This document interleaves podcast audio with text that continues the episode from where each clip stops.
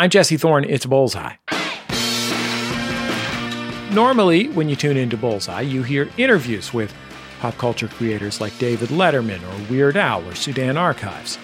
This week, we're not interviewing any of those people. In fact, we are not interviewing anyone. We are playing you excerpts from the best stand-up comedy albums of 2022. It is a proud tradition here at Bullseye, and frankly, the less time I spend telling you about it, the more stand-up comedy we can pack into the next hour. So let's kick things off with Luba Magnus. Luba is a stand-up living in Toronto, but her day job is in animation. Her works appeared on Sesame Street, among other places. Her stand-up is enthusiastic and warm and weird, and it is also one of the rare stand-up comedy acts that features botany heavily.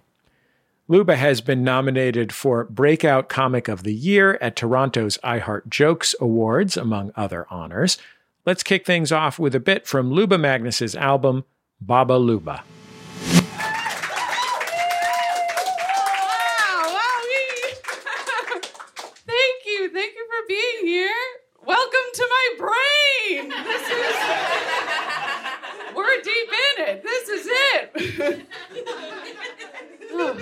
Have fun. Friends of old, friends of new, hello. I should introduce myself properly. So my name is Luba, and I know what you're thinking.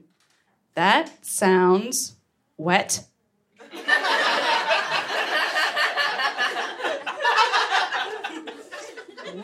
But Luba, if you must know, is a Ukrainian name, a very beautiful Ukrainian name. It means love. And I don't speak Ukrainian, but what I do know is that in Ukrainian, we call our grandmas babas. So when I'm a grandma, I get to be called Baba Luba? Yeah, that's pretty great, you know? Baba Luba? You did it! You did it together. Now get out of here. You did a good job. Also, this is my haircut. I walked right into the hairdresser and I said, "Give me the Conan O'Brien." And also a haircut. Okay. I love how this is an audio recording so that people can't see my haircut. I could have said anything. I could have said something much more flattering, like, "Young Conan O'Brien."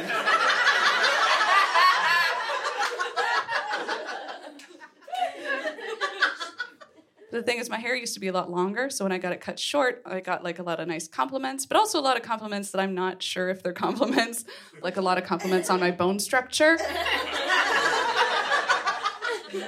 I did not know that we were so into skulls. I did not know that. It's like people are saying, you know, you're really going to be turning heads when you're in a museum. Like, is that a nice thing? I don't know. Or like, what are you doing spending all this money on acting lessons when you already know that you're going to co-star in Hamlet? Like a cute little puppet, like, to be or not to be. Is that how it goes? I don't read. Okay. I have a job. I'm an animator. First of all, I like creating something. Okay, here we go. There's the stutters. First of all, let's just go. We'll go on script. I love how Allison is like, "Oh, if she stutters, she'll like start it over." I went to Comedy Bar a couple days ago, and someone said, "Oh, I do an impression of you." I was like, "Let's hear it," and she was just going,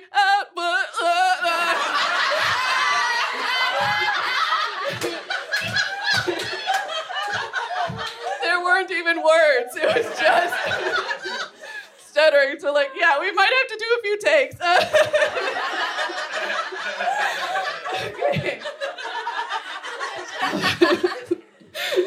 Okay. We'll start the job one over. I can do that one better. Okay. So I have a job. Very exciting. I'm an animator. Very exciting. I make cartoons. That's how I get paid. And it makes sense because growing up, when everyone else was playing house or playing dress up, I played God. So that adds up. But a lot of comedians, their side gig is acting. I've never really gotten that much into acting. My claim to fame is as a blurry but still unfortunately recognizable extra in a commercial for 7-Eleven. I didn't get one Slurpee out of it. But it was weird because people could still recognize me, so I would hear from friends that I hadn't seen or heard of in forever, and they were like, "I saw you." I'm like, "I wish you didn't." Then I realized, I was really embarrassed about it, but then I realized that this commercial only played on sports network TSN. So it was actually like I was living my dream of haunting all my exes.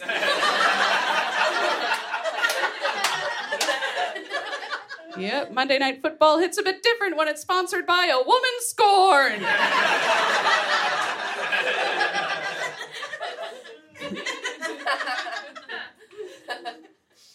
Been getting really into mushrooms. Not the drug. Just looking at the ones that pop out of the ground. Mycology, the study of mushrooms. I think it's super fun and they're super cute. They're like the cutest reminder that death surrounds us. So eat up, you know? But I was really getting into studying about mushrooms, and then I went home one day and a couple mushrooms popped up in one of my houseplants, and I hated that. Hated that. I live in a small Toronto one-bedroom. There's not enough room for me and some fungi. If you heard the thumping at home, that was me hitting my head with the microphone, okay? But even worse, these mushrooms that popped up in my houseplant glow in the dark. Oh. There are bioluminescent mushrooms in my houseplant. And I am too old for that. I am too old to have anything glow in the dark in my bedroom. I haven't had anything glow in the dark in my bedroom since I had those like Starry Night stickers on my ceiling. You know, we know those last year. So I'm too old for it. Luba Magnus. Her debut album is called Baba Luba. It's available now from Howl and Roar Records. I'm Jesse Thorne. It's the Bullseye end-of-year stand-up spectacular. Next up, the man Roy Wood Jr. You probably know Roy as one of the correspondents on The Daily Show, where he has worked since 2015. He also currently hosts 2 Comedy Central podcasts. On Roy's Job Fair, he talks with regular people about their jobs. That means museum curators, postal workers, teachers, and also comedians who talk about their jobs before they got into comedy. And then there is the podcast Beyond the Scenes, which takes a deeper look at topics covered on The Daily Show. Roy is also a prolific touring stand-up who never stops writing jokes.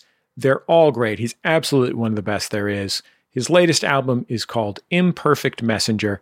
Here's a bit from it. You got to watch out for these folks. Recognize the signs, and the people that you care about, check on them. Because there's some people out there, the only way they know how to feel good is to make themselves feel bad. Happiness is such a foreign concept to them that the moment that happiness even remotely presents itself, they'll self-sabotage it. We all been there. You got to recognize these people who make themselves feel bad. You know who they are in your circles. It's the people in your phone that don't do nothing but watch documentaries. You got to check on these people. Them documentary people, there's something wrong with them. And I'm not attacking you. If that's your crab leg, hey, enjoy your crab leg. But here's the thing with them documentaries. The problem with you documentary people is that y'all watch like 8, 9 of them in a row and then keep recommending them to us and recommending. Have you seen the documentary about the... No! I ain't watched the last 5 you told me to watch. I know the world is up. I don't need to hear narration over a documentary every time. And I'm not saying don't watch documentaries. I love a good documentary. But after 2 documentaries, I'd watch me the Paw Patrol movie for balance. You need leverage. To be watching all them documentaries in a row. You know them documentary people. They never in a good mood. You know the problem with you documentary people is that y'all don't like... You got to be more excited when you... pitching it. Y'all never, you're never upbeat. You know, I would watch a documentary if you came to, hey man, I saw a great documentary about the end of the world. It's a good documentary. But that's not how y'all come to us. Y'all come to us all cryptic. I just saw a documentary about the thing, and they found 2 fingers inside the tire of the car. and they trace their fingers back to a whopper. Man. All I'm saying, if you don't watch a couple documentaries, man, you got to break it up, watch a Fresh Prince rerun, do something else. Respectfully. I don't know you, but respectfully. It's the same thing with civil rights movies. Same thing with civil rights movies. I watch them. I watch a civil rights movie, but you can't watch too many civil rights movies. It'll alter you. Right. No, matter of fact, I think all these streaming services, black people shouldn't be allowed to watch more than two a year. Just to help keep us calm. For our own mental health, you should not be like, because you know what they do, like you watch one slavery and then the algorithm show you 12 more slaveries to choose from. You cannot watch 12 slaveries in a week and be normal. You be walking around work mad and you two slavery max. Like that's, like after you watch a second slavery, like a prompt should just come up on the screen. Hey dog, that's enough. You good, bro, you caught up. Just watch your two slaveries and you keep it moving, man. But you know there's a Paw Patrol movie? Let me give you the Paw Patrol movie real quick, man. Roy Wood Jr. His stand-up album, Imperfect Messenger, is out now. Here's some trivia. Before The Daily Show, Roy was a big radio DJ in Florida and Alabama. We talked about that during his Bullseye interview a few years back, which is a real favorite of mine. Find it on the Bullseye page at MaximumFun.org. It's Bullseye. I'm Jesse Thorne. Next up, Jen Kirkman. Jen is a veteran stand-up comic, a great stand-up comic. She was also a contributor to this show many years ago. She used to write essays about her life in Los Angeles when the show was called The Sound of Young America. On Chelsea Lately, she was a regular panelist. She was also a regular on At Midnight and Drunk History. In 2022, she released her fifth stand-up record called Okay, Gen X. Here's a bit from it. So guys, I want to help you out. You ever have a woman friend tell you something that happened that she says is sexist, and deep down you're like, I don't see how it was. I'm going to give you a tool, and this is going to actually be fun. It's a game you can play silently in your head, coming to weeknights at 7 p.m. It's called Would a Cis Het Man Say This to Another Cis Het Man? And it's a great game show, and it's weird because the answer is always no. So I'll give you an example. So this is a real life story. I'm in an elevator on the road. I have a gig and I have a suitcase and it's filled with books because I was going to sell copies of my book after the show. And I don't know if women relate to this, but when you're getting in an elevator, you don't want to get in with a guy you don't know. And you don't want to get in with a group of guys that know each other. Both very scary. But I will get on an elevator with a guy and another guy who don't know each other. Because they are never going to act creepy to a woman in front of each other, if that makes sense. Because they don't know if the other guy's going to back him up or not. So they're going to act normal. And I'm like, I feel safe. Now, this is the game I have to play at every elevator stand. And so when I check in at 3 p.m., I go to the little elevator zone. And by 2 a.m., I get to my room after I let, all the guys pass through. And so I get on the elevator with these two gentlemen. We're all strangers. And we're all looking at our phones and not speaking like normal people in society should. Now, one of the guys gets off the elevator, and I'm like, I've got to ride up alone with this other guy, 5 more stops. I'm like, how bad could it be? I forgot. Sexism only takes a second. And so the door is shut, and this guy looks at me. He goes, pretty big suitcase you got there. And I'm just like, oh, God, I don't want to talk, As women, we're trained to just automatically be like, Yeah, it's big. But sometimes you don't want to talk to someone. Man, woman, dog, cat. I just don't want to talk. So I'm not gonna. And he goes, you must be an overpacker. And I'm like, ugh. And I want to be like, it's filled with books I wrote. He goes, you must be an overpacker. And then he goes, but seriously, how long are you really staying? Are you really going to wear all those outfits in there? And the door's open. I don't say anything. I was so proud of myself. And I get off the elevator. And he goes, get over yourself, honey. And the door is shut. And I'm like, aha. So I told a guy friend that story. He goes, that get over yourself, honey, was super sexist. He goes, but I don't think he was sexist up until then. I think he was just being nice, making conversation. And I'm like, okay, time for America's favorite game show. Da, da, da, da. Would a straight guy say this to another straight guy in an elevator? The answer is always no. So now let's do play the game again. Three guys in an elevator. One guy with a big suitcase. One guy gets off the elevator. Elevator door shut. One straight cis male says to the other straight cis male, pretty big suitcase there. You know that's never going to happen. You must be an overpacker. All right, buddy. That's where that guy's getting punched. Because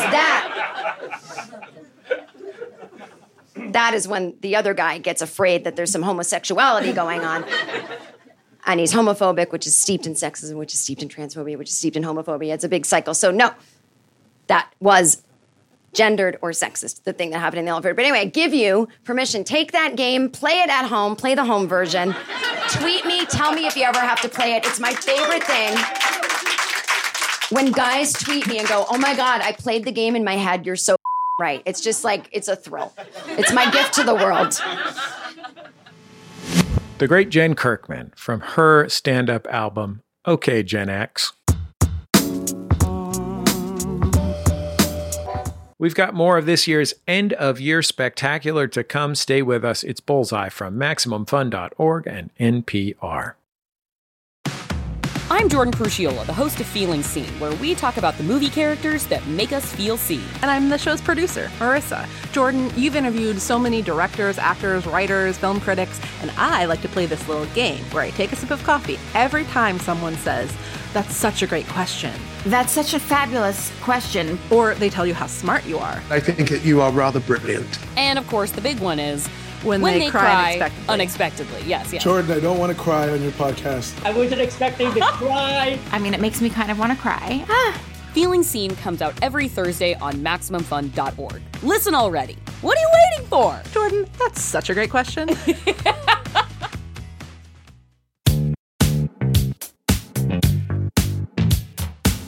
Welcome back to Bullseye. I'm Jesse Thorne. If you're just joining us, we are replaying excerpts from some of the best stand-up comedy albums of the year. We listened to all of them. I think we may have literally listened to every stand-up comedy album of the year. We are bringing you the best of the best. Next up, Stephen Michael Quezada. Along with doing stand-up, he's an actor. He's probably best known for playing DEA agent Stephen Gomez on Breaking Bad. That was Hank's partner. This year, Quezada released The New Mexican, his very own stand-up album. Here's a bit from the beginning. What's up? Yeah, right on, right away. Hey, where are my Mexicans at? Woo! Two of us. That's it, right? And let me tell you something. The wall didn't chase us away. They at work. Oh, now we can't work? You suck? That guy sounded like I was just in the South. I won't even tell you what state, right? This guy yells at me. He goes, that's right. And we're going to make you Mexicans build the wall. I go, right away, you're giving us jobs. And complaining. Right? And that's why I said Mexicans steal jobs. Every time I grew up in the hood, bro. Never did I go to my cousin's house and say, hey, what's up, Chachi? I go, hey, come over here, bro. Hey, me and Chewy, we went out last night, bro, and we stole 3 jobs, bro. And I'm like, really? You got 3 jobs? What'd you get, bro? I go, oh, well, I got a farm worker, we got a roofer, and a concrete finisher. I go, bro, you didn't steal those jobs, bro. They left those out for you to take.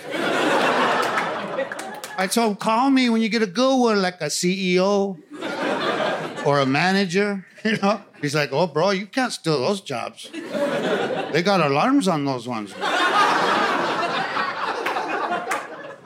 So, you know, all right, let's get this out of the way. I want to get this out of the way.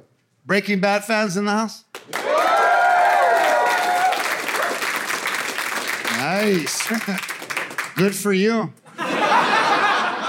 Suck for me, bro. I'm telling you, I'm from the hood, bro. I didn't know I was going to grow up and play a DEA agent on... I can't go to no more parties in the hood, bro. I show up to a party like, hey, you can't come in here, bro. You're a DEA, bro. I'm like, no, dude, I'm not a DEA, man. I'm an actor. Nope. I seen you on TV. And I'm like, Dad.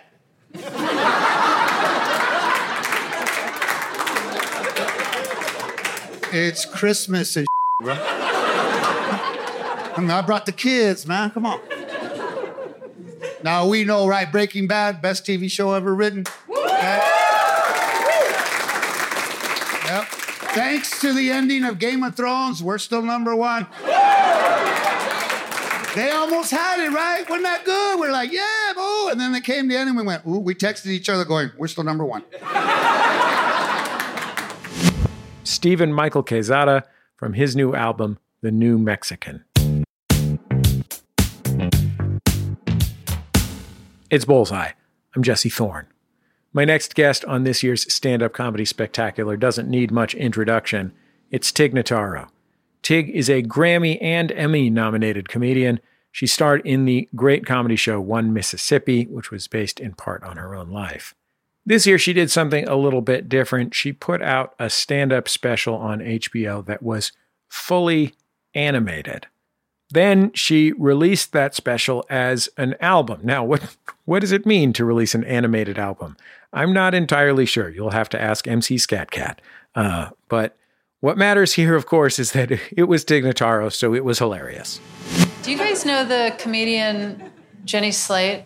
I was just curious. I've known Jenny for years. She's not like my best friend.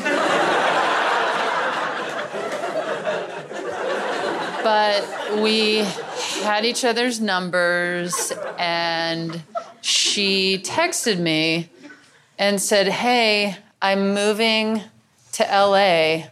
Do you want to have tea? And I said, I'm not feeling very well. I've been in bed. I should probably be better in a couple of days. Let's get in touch then. Jenny said, feel better. She texted me in a couple of days. How you feeling, Tig? Want to have tea? Jenny, turns out I have pneumonia now. I can't have tea, but when I'm feeling better, absolutely, we'll grab tea. Jenny texts me, how you feeling? Oh my gosh, Jenny, I'm in the hospital. I have developed a disease that's eating my digestive tract. Can't have tea. And she was like, oh my God. And she said, I'm going to Boston to get married this weekend. I will check back in with you when I'm back. And I'm like, okay, well, congrats. I mean, I wasn't even invited to her wedding, you know? But like, she's moving to LA, she wants to grab coffee, sure. She gets back to town and she's like, hey, just seeing how you're doing. Jenny, I am now out of the hospital, but my mother has had a terrible accident and I have to go take her off life support. She's like, oh my God. Yeah, I'm so sorry. I'm sorry. I'm sorry for the inconvenience, but like, poor Jenny Slate. I mean, okay, I'm sure there were like 20 people that she was like, hey, I'm moving to town, let's get tea. She got caught up in my swirling hell and had to keep checking in with me. And now every time, I'm like, oh my God, what am I gonna tell Jenny? Jenny, I'm feeling a lot better. You know, I'm going to come through this. We will have our tea, but I just got to pull myself together a bit. She checks in again, and I was like, oh, my God. Jenny, I have cancer. And she was just like, what is going on? Like, every time she contacted me, I was like, it got worse and worse and worse and worse. Tig Notaro from her album, Drawn. Tig also hosts an interview podcast called Don't Ask Tig, where she just interviewed another one of my faves, James Adomian. Go take a listen to Tig in any form. Oh, Tig's one of the greats. What a lady. It's Bullseye. I'm Jesse Thorne. Our next comic on our end-of-year stand-up comedy spectacular is Courtney Gilmore. Courtney is from Ontario, Canada. She has appeared on the CBC show Human Resources and made the finals for the most recent season of Canada's Got Talent. Her debut stand-up album is called Let Me Hold Your Baby. Courtney also has a congenital disability. She was born with no forearms and just one leg, which I mentioned because, as you're about to hear, it often makes its way into her act. Let's listen. Thank you so much for coming. This is my album taping. This is exciting. I'm just so excited that you're here. We're recording an album. My head's popping off. Thank you so much for being here. This is so great. Thank you. When I decided to do an album, a lot of people reached out and they gave me some hot tips and some pointers. And the number one was like, okay, so you're putting out an album for audio. So like, try to be mindful. Try not to do too much visual stuff. and so I'm like, okay, cool. With that said, we have decided the name of the album, okay? And I'm gonna tell it to you here, okay? The name of the album, though, is called Let Me Hold Your Baby. Now, Listen to me now. You're laughing because you can see me. I'm right in front of you. And that's funny. There are people listening to this in the ether in the future, and they're like, yeah, why wouldn't you let her hold a baby? Like, what? What do you mean? What's the problem? Are we taking a woman's right away to hold the baby now? Is that what we're doing? No. As most of you can tell just by the sound of my voice, I don't have hands. It's true. I don't know. I don't have hands. It's fine. Is it fine?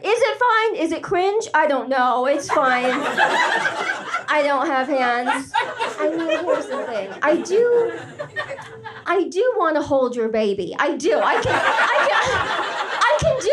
can do it. Like, let me do it, you know. It's funny that the people who are worried about me not having hands and holding their baby are the same people who routinely drop their phones in toilets. And I'm just saying, me personally, I have never even cracked my screen, but good luck putting your baby on rice? I mean, I don't know.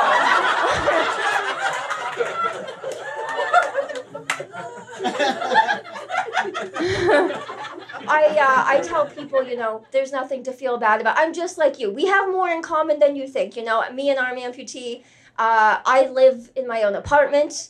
I have my own cat. I have 47 bananas in my freezer right now. Right? That I'm never going to make banana bread with. We're post-pandemic. If you haven't made the banana bread, it's not happening. You know, admit defeat. I like baby. I'll hold your baby, but I don't want to talk to your kid. Is that bad? I don't want to, kids make me uncomfortable. I have to just admit this to myself. They make me uncomfortable. I never know what to say to them. Kids always know what to say to you, though. That's true. They got lots to say, lots of questions. I have a lot of children in my family, and, you know, they're cute, but family gatherings, they're meeting me for the first time, right? So their first words to me, usually, once they start talking, where are your hands, Aunt Courtney? Perfectly normal question. I get it. They want to know. Where are your hands? The thing is, though, I freeze and I never know the right answer and how to explain it to a child. So every time they ask, I'm just like, they're in my purse, sweetie.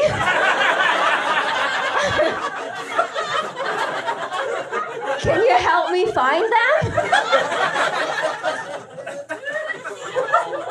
And then I I give her my purse. She starts rummaging through it. I'm like, this is a messed up tradition we've started here. But kind of cute, though, you know? Every Christmas, I give her the purse. I'm like, this is the year. This is your year. We're gonna find the hands.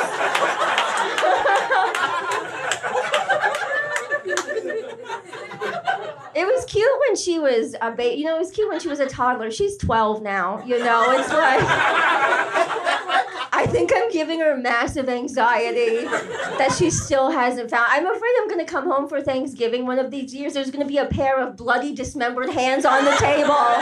She'd be like, I found them. This is over. Like, what? Courtney Gilmore from her debut stand-up album, Let Me Hold Your Baby. It's Bullseye. I'm Jesse Thorne. Next on the special, Crystal Adams. Crystal is a stand-up comic and writer. She lives here in Los Angeles, where we make our show. She's worked on shows for Amazon and Netflix and been named Comedian of the Week on Maximum Fun's very own The Jackie and Laurie Show, which, by the way, is a great place to learn about stand-up comedy and how it works and where it comes from and who is funny out there on the road right now. Anyway, Crystal Adams, her debut stand-up album came out this year. It's called Ain't I a Wombat? Let's listen. One thing about me, and this is a very controversial statement in comedy. It's actually true of a lot of comedians. They will not tell you, but I'm going to tell you guys because I'm chill, okay? The thing I'm going to tell you is that I grew up with some money. Can you handle it? Yeah, I had a lot of really great Christmases, mostly because I got everything I wanted. It's pretty tight. I did love it. The money's gone now, okay? Just, you can like me again.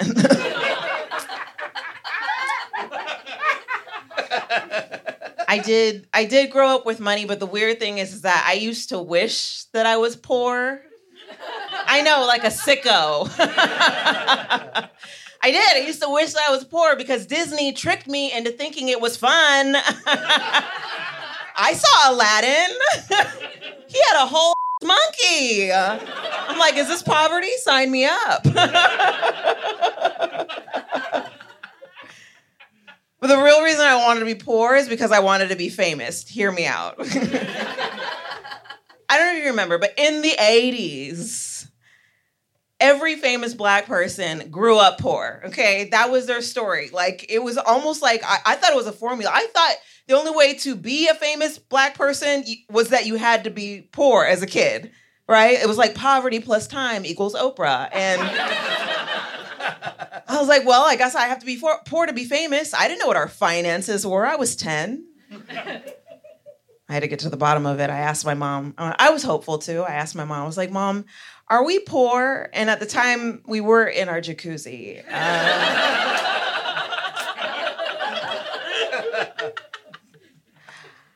I'm going to be honest. I could not hear her over the bubbles.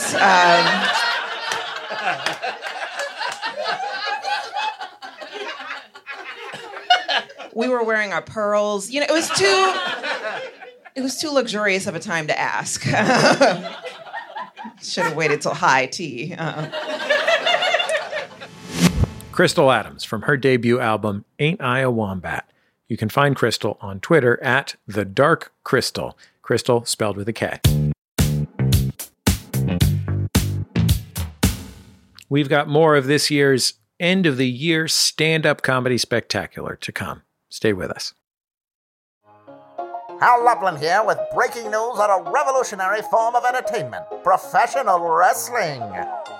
For more, we go to our correspondent, Danielle Radford. Professional wrestling is the craze that's sweeping the nation, featuring fisticuffs and colorful costumes. But who can help us make sense of this world of body slams? Lindsay Kelk has the answer. Sources tell us of an amazing podcast called Tights and Fights, filled with discussions of the absurdity of professional wrestling, plus all the sincerity and hilarity that you could shake a stick at. Listen to the Tights and Fights podcast every week. Find it on Maximum Fun or wherever you get your podcasts. And your old-timey radio.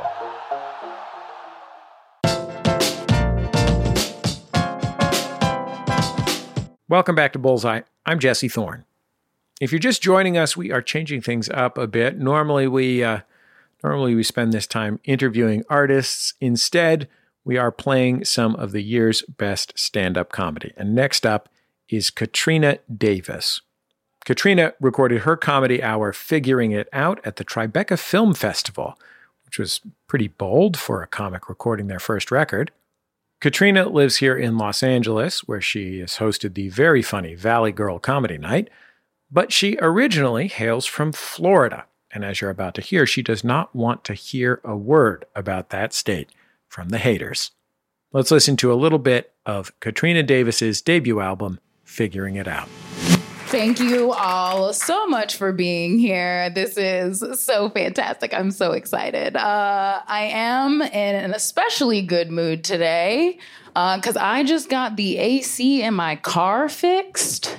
I did not have air conditioning in my car for 5 years. I don't know if anyone has not experienced cool air for that period of time, but when you get it back, that is luxurious. Like, I just have a whole new appreciation for things. I do get happy over small things. I did once get happy because I saw someone getting a pizza delivered to them.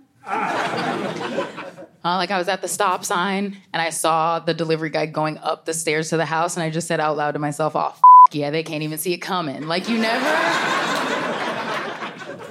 never get to be a part of raw joy like that. It was like a fifth of a wedding. It felt so good.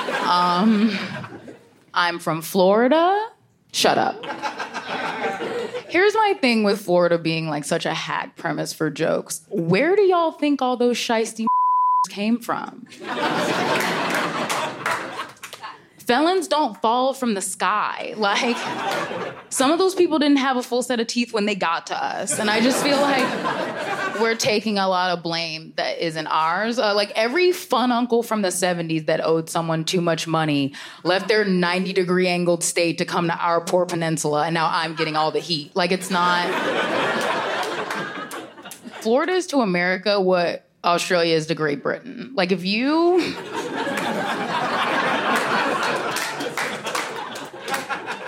These are your monsters. Like, if you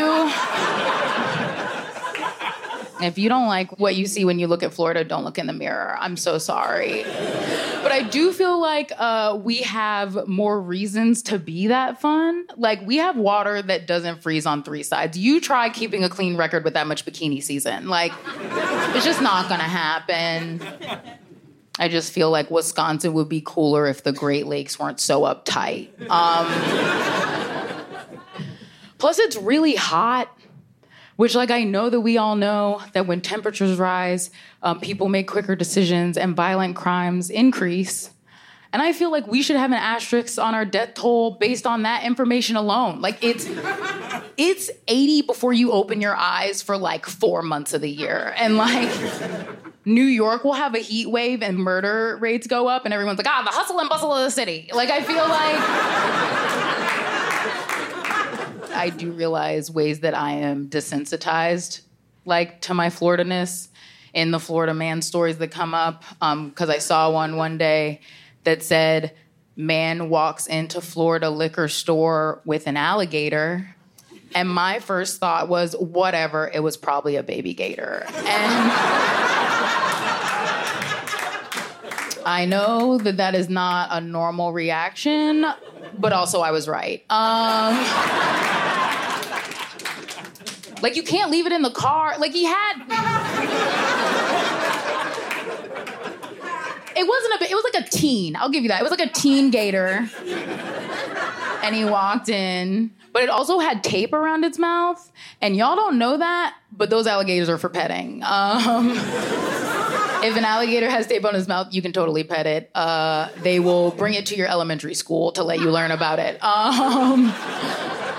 I do think that our desensitization to life-threatening things may have also had a hand in how we dealt with COVID as a state. I think, and I'm only saying that because of how my family and friends handled the first hurricane that they had when I moved to LA. I was like very concerned for everyone because I wasn't home. So I was like sending out mass like text messages and calls.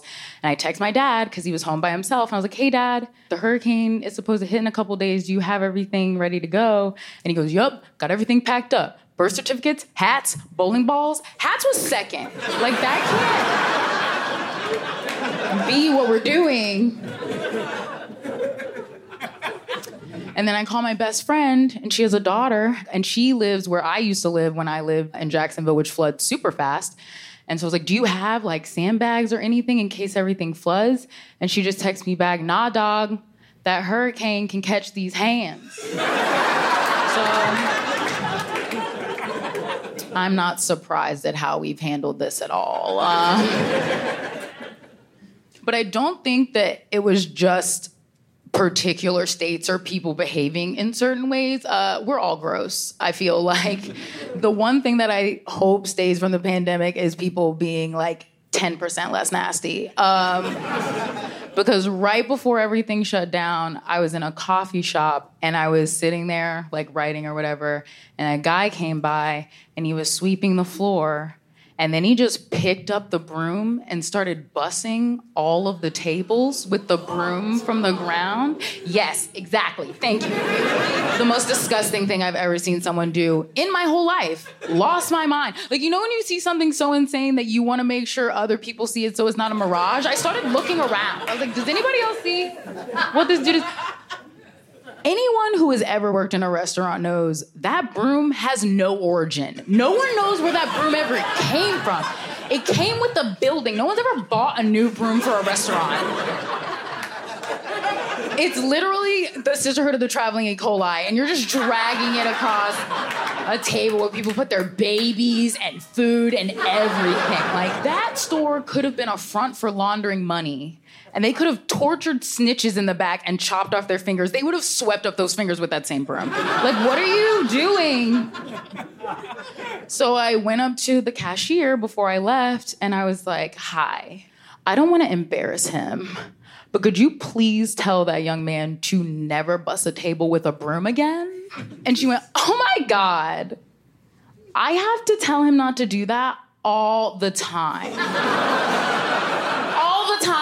All the time is more than 3 times. That's horrifying. So I haven't connected all the dots, but I want him arrested. I feel like he's a part of this somehow.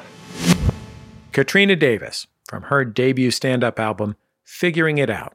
You can also catch Katrina on her podcast, Podvant-Garde. It's an art history show that looks into the lives of some of the weirdest and most fascinating artists in painting, sculpture, and mixed media.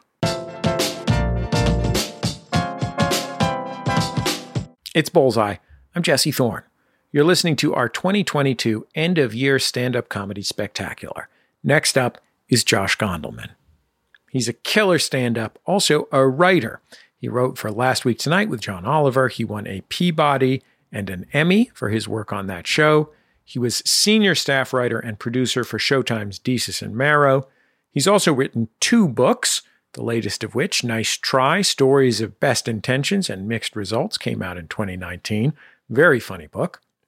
Josh, in fact, is one of the funniest and sweetest dudes around. He has several stand-up albums under his belt. Here's a bit from his latest, People Pleaser. I kind of just got to see family for the first time in almost 1.5 years.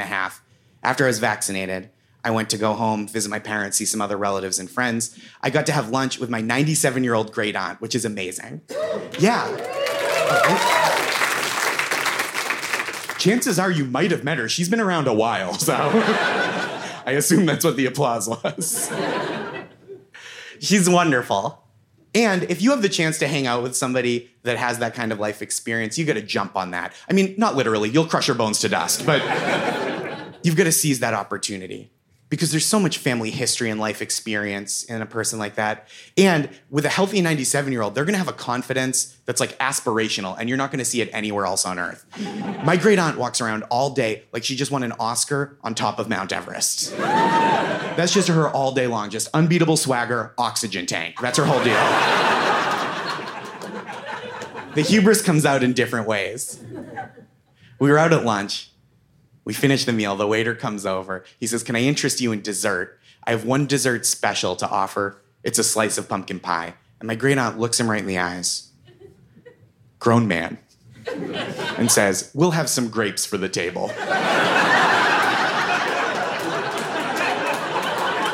And the waiter says, "Grapes?" And she goes, "For the table." And the waiter walks out of the room, presumably to quit, is what I thought was happening. She's like, "Oh boy, better go back to law school like my dad keeps saying." Comes back 2 minutes later with 3 giant bowls of grapes for the table. There weren't even grapes on the menu at this restaurant. Such is the power of 97-year-old self-esteem. My great-aunt just thought about grapes, said the word grapes, manifested grapes into her life. And why wouldn't she behave like that? Why wouldn't she? When you're 97, you don't have a lot of time to go a bunch of different places asking for the stuff they advertise. When you're 97, you go where people bring you. You tell the nice folks there what you want in your life, and you make it their problem for a while. Just like, "Oh, dessert? Yeah, I'd like some grapes for the table. Also, stamps, hard candy, batteries, and my cholesterol medication. I'm 97, and you're my concierge to the universe right now. So make it quick, because I have Jeopardy set to DVR, but I don't know what that means, so I have to watch it live."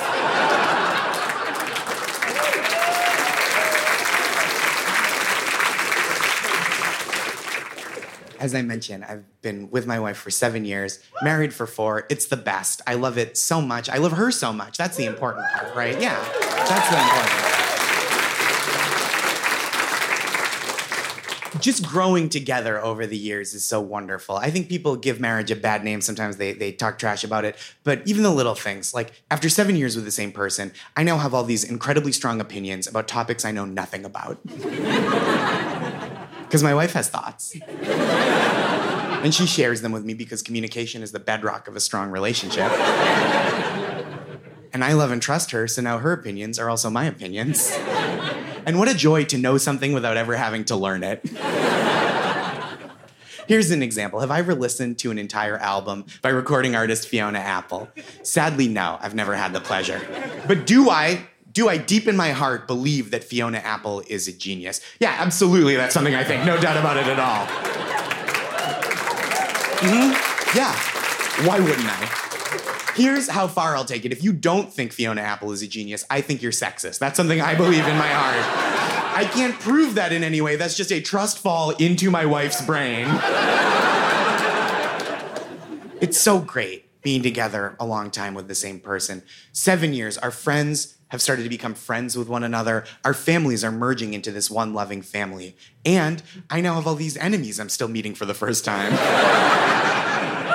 Because my wife has people she doesn't care for. They don't disappear just because we got together. Now everywhere I go in the world, I just meet new people to hate, like it's The Legend of Zelda.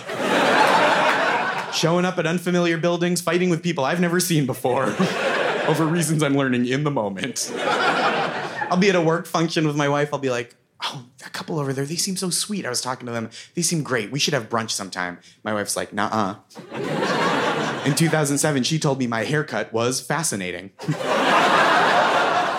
And I say, "Well, I hope her car flips over on the way home." And she says, "I love you too," because that's part of what love is, right? Her enemies are my enemies. I mean that sincerely. That was in my wedding vows. I'm not remotely joking about that part. Because I feel like if you're going to make a vow, make it a vow, right? Revenge, that's a vow. You can enforce it with a sword.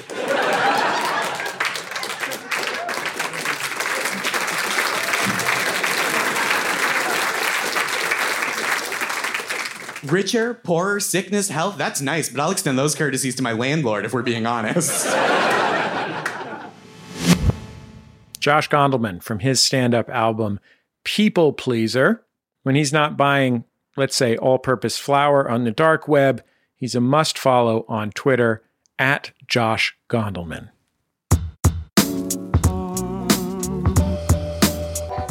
It's Bullseye. I'm Jesse Thorne. We're almost to the end of this year's stand-up comedy special.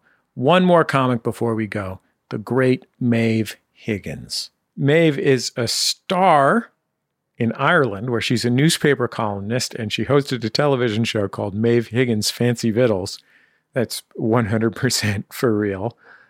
She's also performed all over the world, including at the Edinburgh Fringe, where she is a fixture.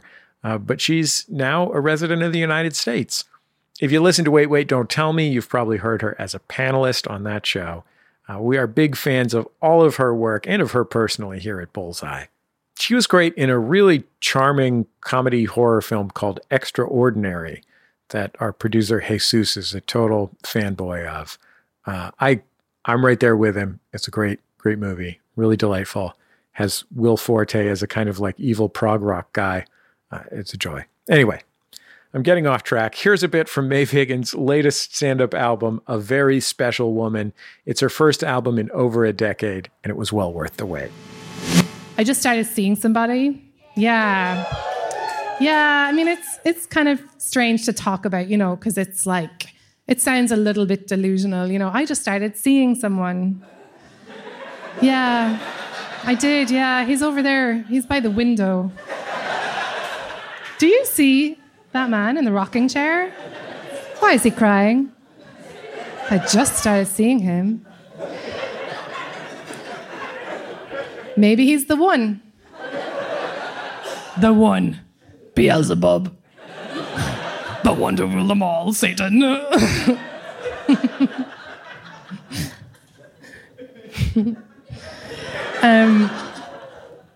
already have my dream proposal. Yeah, so listen up. Okay. My dream proposal would happen actually on my deathbed, so it's quite sad, but yeah, I know. I just think it would be so romantic. I mean, it would be an empty gesture, really, but a very romantic one. And I think as well, it's, you know, it's important. It would give me something to focus on other than my own demise. You know, and that's so important, isn't it? Busy brain, happy girl. Busy brain, happy girl. That's one of our sayings. And it would give me things to do. You know, I could drag myself to dress fittings. And even if I had like terrible wasting disease, that would actually be, for a bride, that's actually good. You know, the dressmaker would be like, well done. Absolutely fantastic weight loss this week. Every one of your bones is jutting out of your skin. You're gorgeous. I would go to florist. You know, somebody would obviously bring me there in a wicker wheelchair. I would just point, you know, them. Carnations. And I would make sure to die before the wedding day. I'm a frugal girl. And, honey, believe me, that's what guys like. Oh. If you're frugal, they can't get enough of you.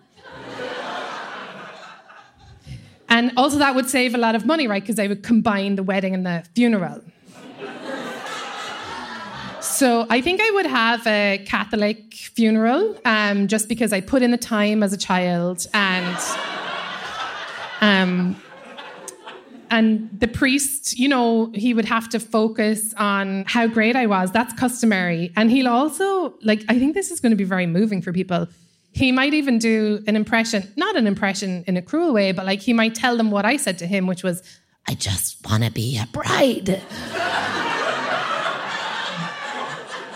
So I'll have flower girls, and I think they'll wear like black puffball dresses, and they will make sad faces as they scatter. They'll scatter lily petals, obviously, up the aisle. And my little stiff hand, they'll be quite stiff, of course. But they will have French manicure. Beautiful. Isn't that so elegant? And, you know, that's the thing, because I like having my nails done, but I don't really like getting manicures. It's something that I can't really get used to. It's a very service industry heavy kind of a feeling when I go in there, because it's like, yes, I live in America. I exploit people all the time. But I'm just not used to like holding hands with them while I'm exploiting them. So it's hard for me. I will be buried in a wedding dress. My hair will be in a, I want to say chignon. And the mortician will have set my face into like a really blissed out smile. I'll be eyes open.